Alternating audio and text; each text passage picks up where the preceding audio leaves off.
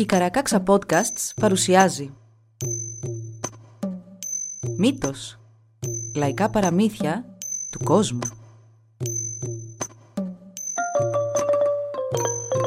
Κάποιες ιστορίες μπορεί για κάποιους να περιλαμβάνουν ευαίσθητο υλικό. Για περισσότερες πληροφορίες για το κάθε επεισόδιο, συμβουλευτείτε τις σημειώσεις του όπου βρήκατε αυτό το podcast.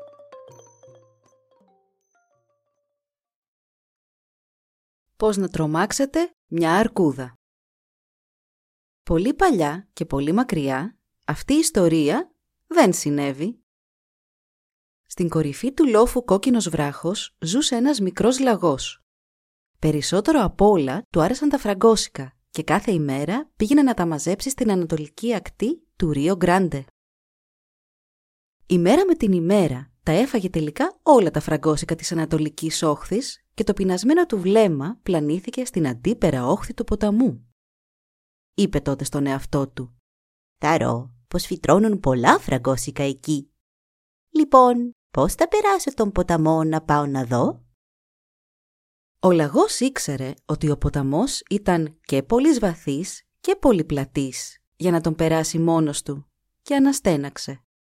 «Αχ, και να ήταν εδώ ο θείος γοργοπόταμος που κινεί τα ρεύματα να με περάσει μέχρι απέναντι». Ο γοργοπόταμος τον άκουσε και αμέσως του απάντησε. «Παιδί μου, εδώ είμαι κι εγώ. Τι μπορώ να κάνω για εσένα» «Θύε», είπε ο λαγός και χοροπήδησε προς την κατεύθυνση από όπου ερχόταν ο ήχος. «Ώστε εδώ μένεις» «Ναι, ναι, εδώ», απάντησε ο θείος του.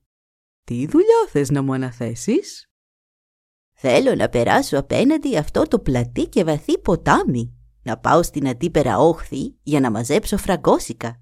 Θα με βοηθήσεις»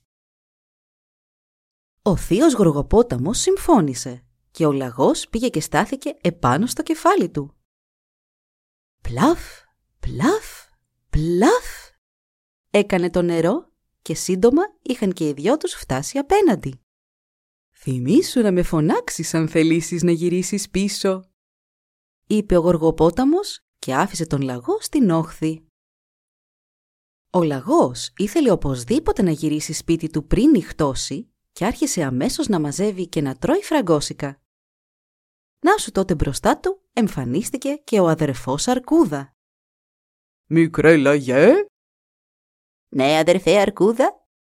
«Μα τι ωραίο περιδέριο είναι αυτό που φοράς». «Είναι, δεν είναι». «Θα σου βάλω ένα στίχημα για αυτό το περιδέρεο», είπε ο αδερφός Αρκούδα. «Θα στοιχηματίσω και εγώ το δικό μου, το κόκκινο.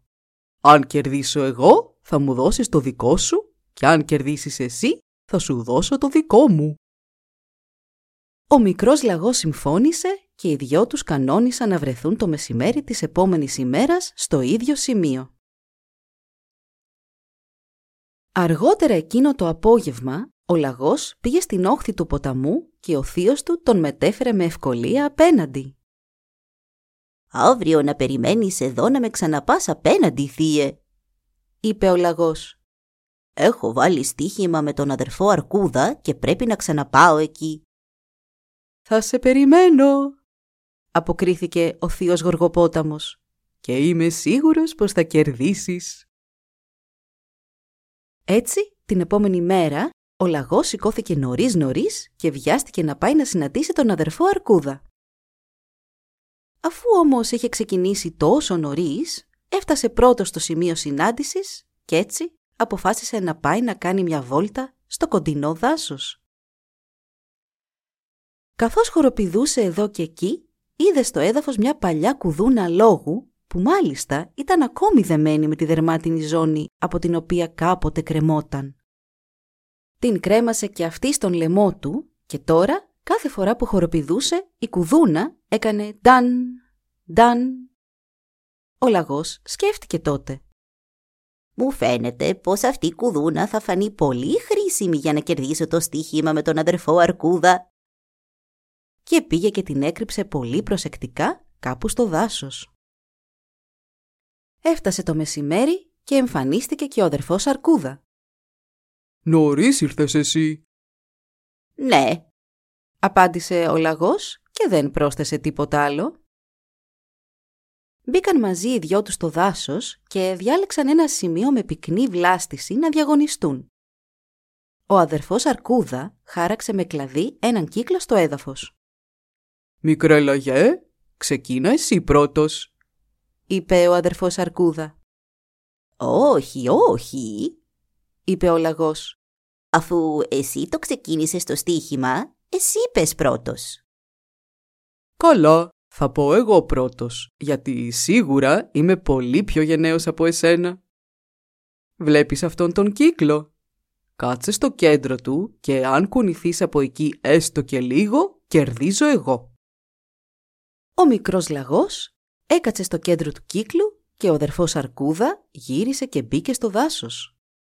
Μετά από κάποιες στιγμές, ο λαγός άκουσε κάτι παράξενους ήχους.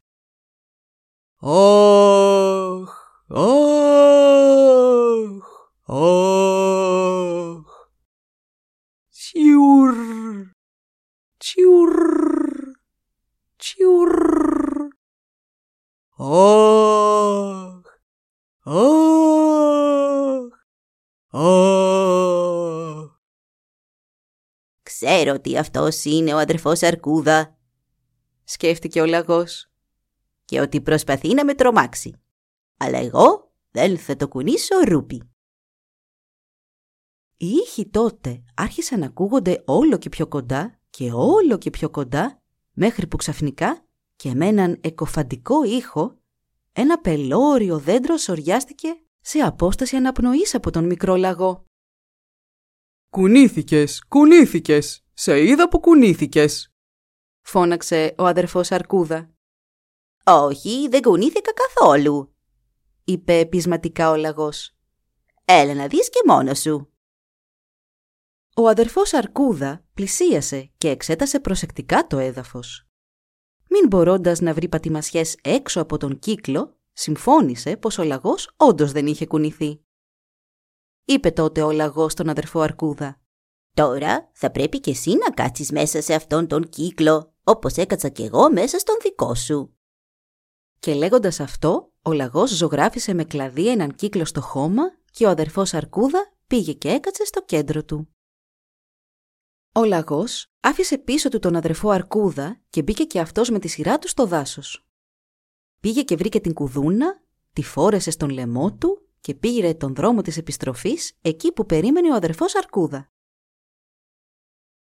Έκανε μερικά βήματα, κοντοστάθηκε, χτύπησε δυνατά την κουδούνα και άρχισε να τραγουδά.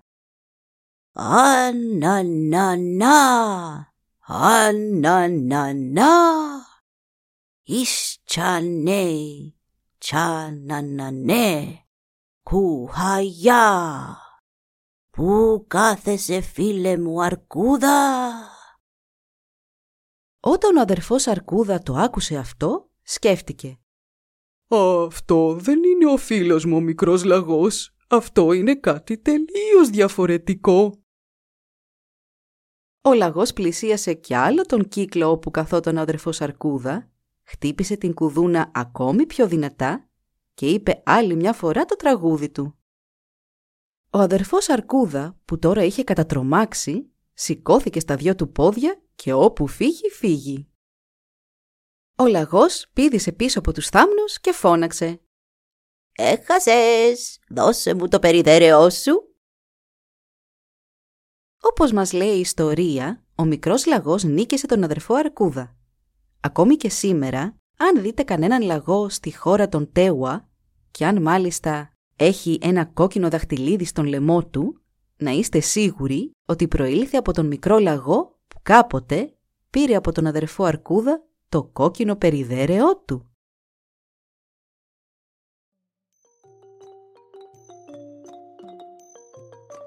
Εδώ λοιπόν η ιστορία μας έλαβε τέλος. Μπορείτε να μας βρείτε στην ιστοσελίδα www.karakaksa.org για να μας ακολουθήσετε και να μας υποστηρίξετε. Σας ευχαριστούμε που μας παρακολουθήσατε. Γεια σας!